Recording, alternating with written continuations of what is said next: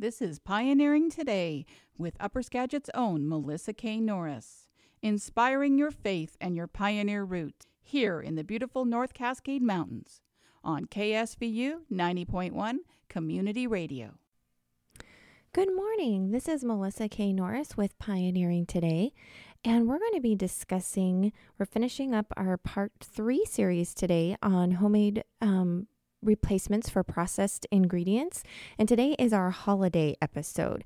I'm really excited to talk to you today about some of the different um, replacements that you can use in a lot of your holiday cooking. I love Christmas time. Christmas is one of my favorite seasons. I'm one of those crazy people. My tree goes up.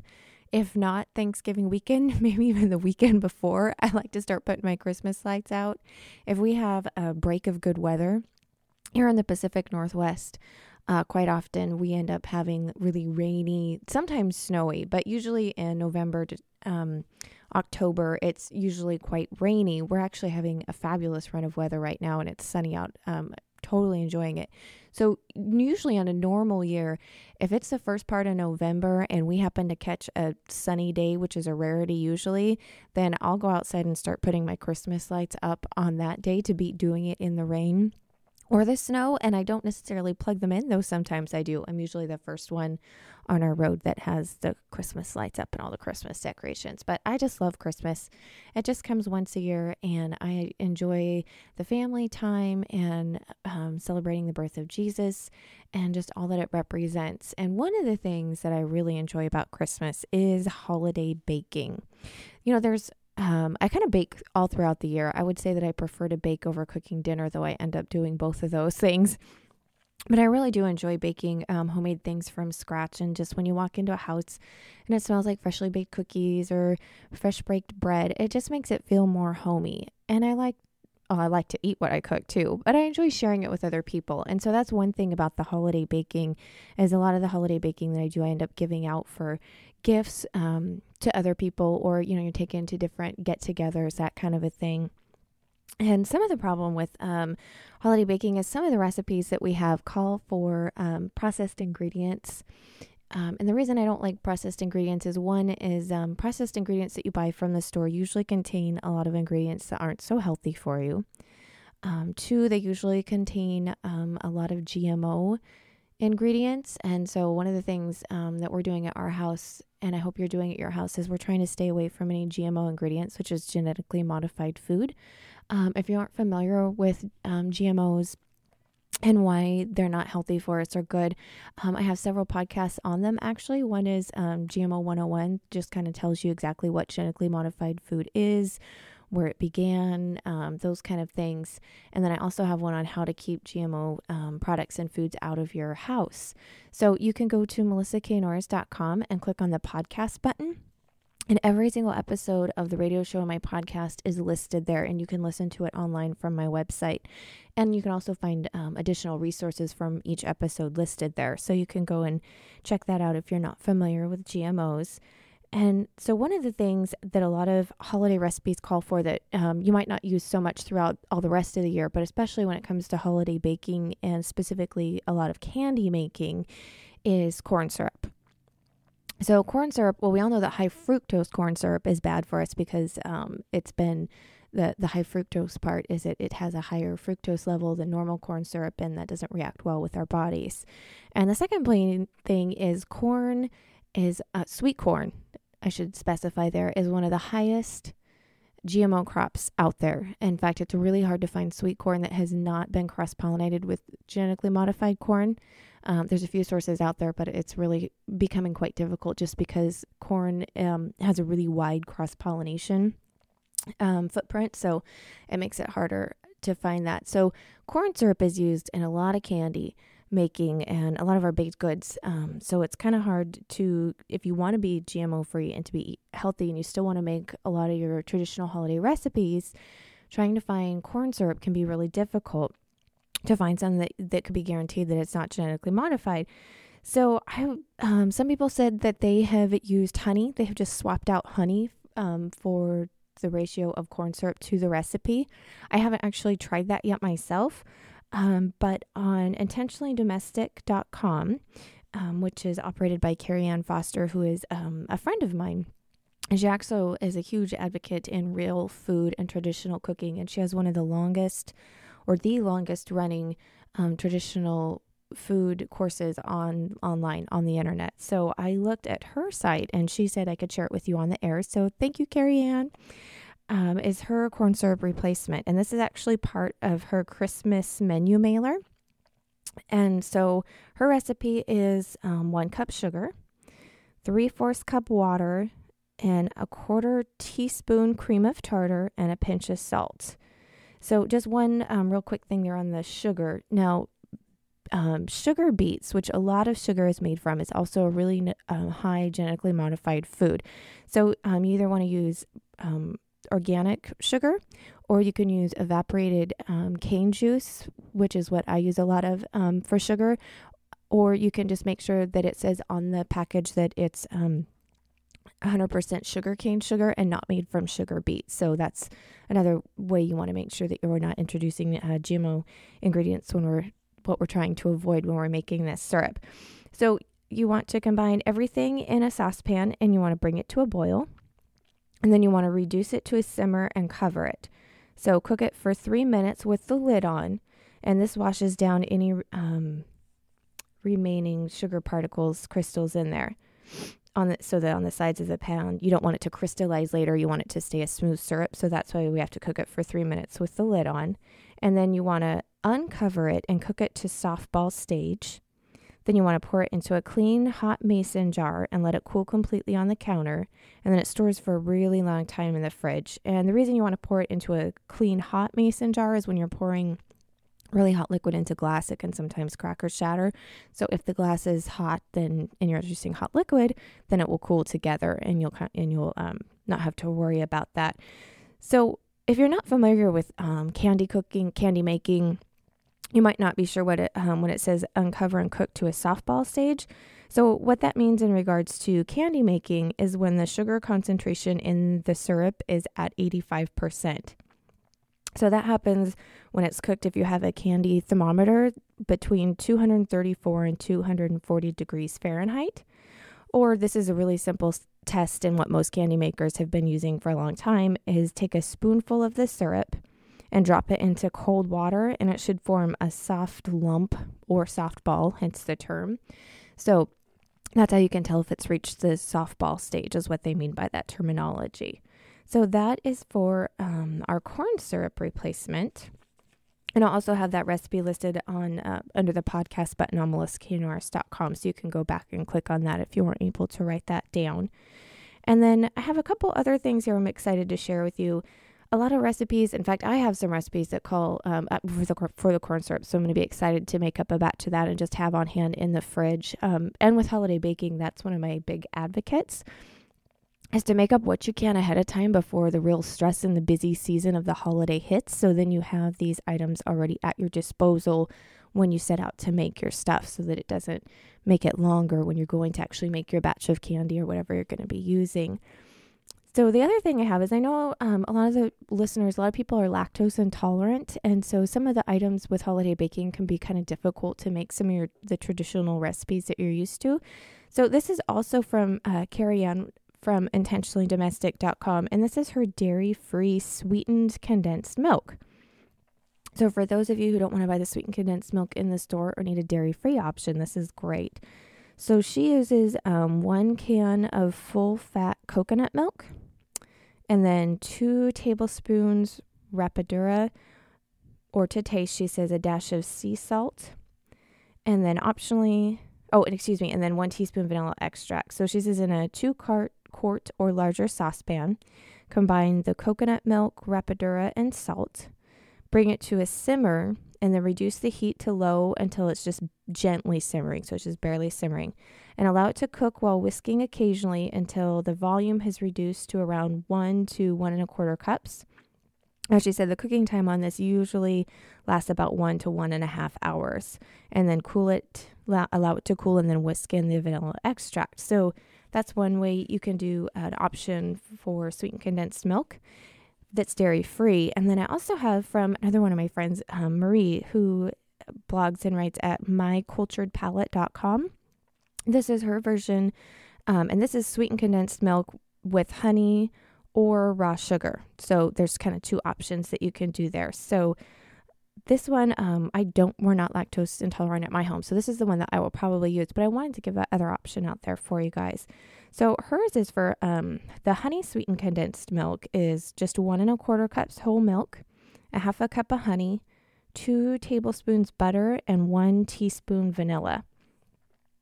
And then for if you want to use, um, if you don't have honey or you don't want to use the honey, she says you can use the raw sugar sweetened condensed milk ingredients is one and a half cups whole milk, a half a cup raw sugar, two tablespoons butter, and a teaspoon vanilla. So basically the same, just a little bit different on the measurements there. So the procedure is the same regardless if you're going with the honey or the raw sugar route. And that's to mix either your honey or raw sugar and milk in a saucepan. Bring it to a low simmer over medium heat, stirring it often to prevent burning and to dissolve the sweetener. Watch for steam to begin rising from the milk, and when the steam begins rising, lower the heat to as low as possible. And if a skim forms on top, just scoop it off. And then you want to allow the mixture to reduce in volume by half. So you can use a clean kitchen ruler to measure the amount. Um, she said she couldn't find her, so she just used a wooden popsicle stick. I loved it when I love it when you just do impromptu things like that in the kitchen. Uh, so she marked the level in the beginning, and then she just checked it throughout the cooking process until it was half of what she had started with.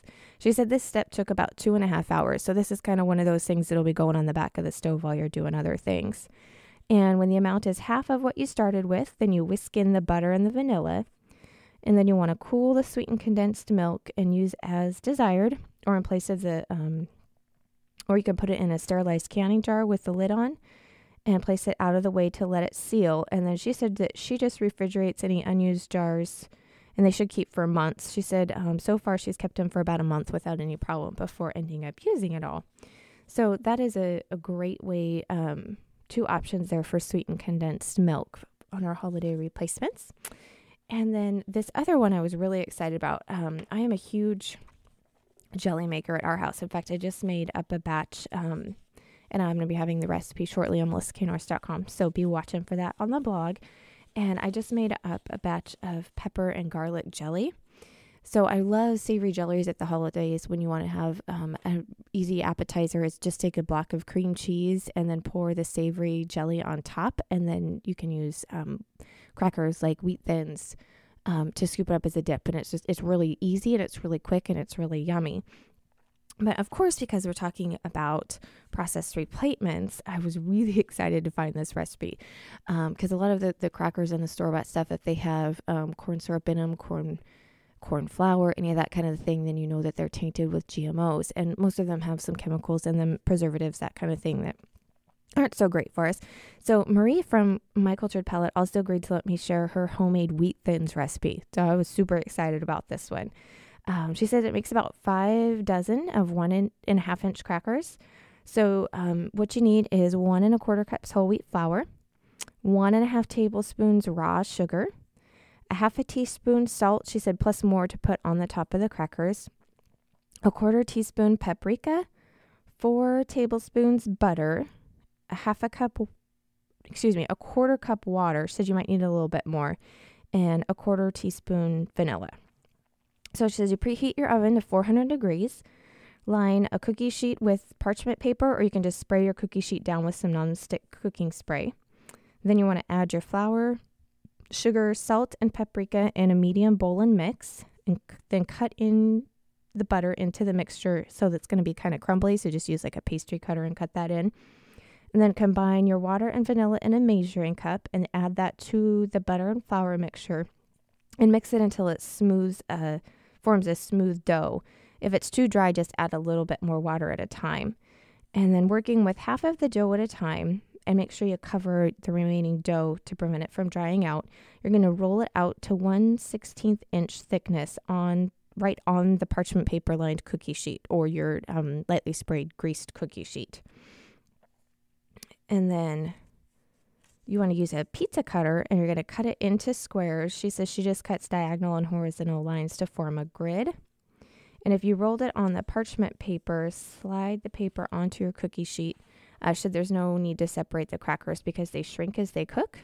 So you're just you're cutting them, but then you don't have to like separate them out, which is great for time saving. Um, bake there until they're crisp and brown, which is about 8 to 12 minutes. Um, she said check frequently because they can burn rather quickly. And then you want to remove them from the oven and cool and store in an airtight container.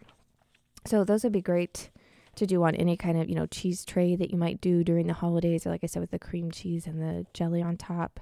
Um, or just to, I just like to eat crackers. so they would be great that way as well. Um, and then one of the other things that I want to share with you is she mentioned quite a few of her recipes actually call for um, vanilla extract. So one of the really easy ways for um, to make at home, one of the things to make at home is extracts. Extracts are extremely easy to make at home, and they're also really uh, frugal. So extracts require um, most extracts, I should say, require alcohol. So you'll want to just watch at your you know your store or whatever for the whatever is on sale whatever you can find is the cheapest. There's no reason to buy the high end premium um, alcohol when you're making extract. So most of it um, is with vodka. Um, you want a clear alcohol or rum. So rum is really great to be used with vanilla extract because uh, rum is made from fruit so it has a little bit of a, a fruity it just gives it a little bit different texture, a little bit more depth and flavor um, than vodka. The vodka you don't generally taste in the extract. So you'll pick whichever alcohol you want to use, vodka or rum. And if you're going to do vanilla extract, which is kind of the most common in, in most baking and cooking recipes, is vanilla extract. So you'll want to buy some whole vanilla beans and you're going to want about nine of them. Um, you can get them, I know Costco carries them during the holiday seasons, but I do know that they sell out rather quickly. Um, it's just a seasonal item that they carry. Um, here in the Skagit Valley, the local co op has them for a great price um, down in Mount Vernon. And then you can also get them online too. So you want to check out, and if at all possible, you want to purchase organic. Um, anytime you're making any kind of extracts, you want to be using organic because when the alcohol draws it out, it can actually intensify if there's any pesticides or chemicals in there. So you're going to get your um, vanilla beans and take a quart sized glass mason jar and make sure it's washed and clean. And then you're going to take the beans and you're going to chop those vanilla beans up to about approximately quarter inch pieces. And then you're going to put them in the jar. And then you're going to fill the jar up with either the vodka or the rum. So your quart is about four cups. So between three to four cups of vodka or rum. And then you're going to seal it and you're going to shake it up really good. And then you're going to store it in a cool, dark place. So I put mine up in the cupboard and I put it next to my coffee so that I remember to shake it every day when we make coffee in the morning. So that's one thing when you're doing extract is that you're going to shake it daily. And it usually you'll want to let it seep anywhere from four weeks up to six months. So it's something that if you're going to be doing for holiday baking or holiday gift giving, it's great to give as gifts that you want to make sure that you get a start on really soon. And if you let it seep um, from about four to six weeks, then you want to strain it you can use just, just use a strainer or even a coffee filter and strain it through and then bottle that up either in large glass bottles or smaller ones for gift giving. And then if you've only let it seep for about 4 to 6 weeks, there's still plenty of vanilla left in the beans and you can just get a clean fresh jar going um, and with you know your vodka rum and make at least one more batch out of those beans. So it ends up being really frugal.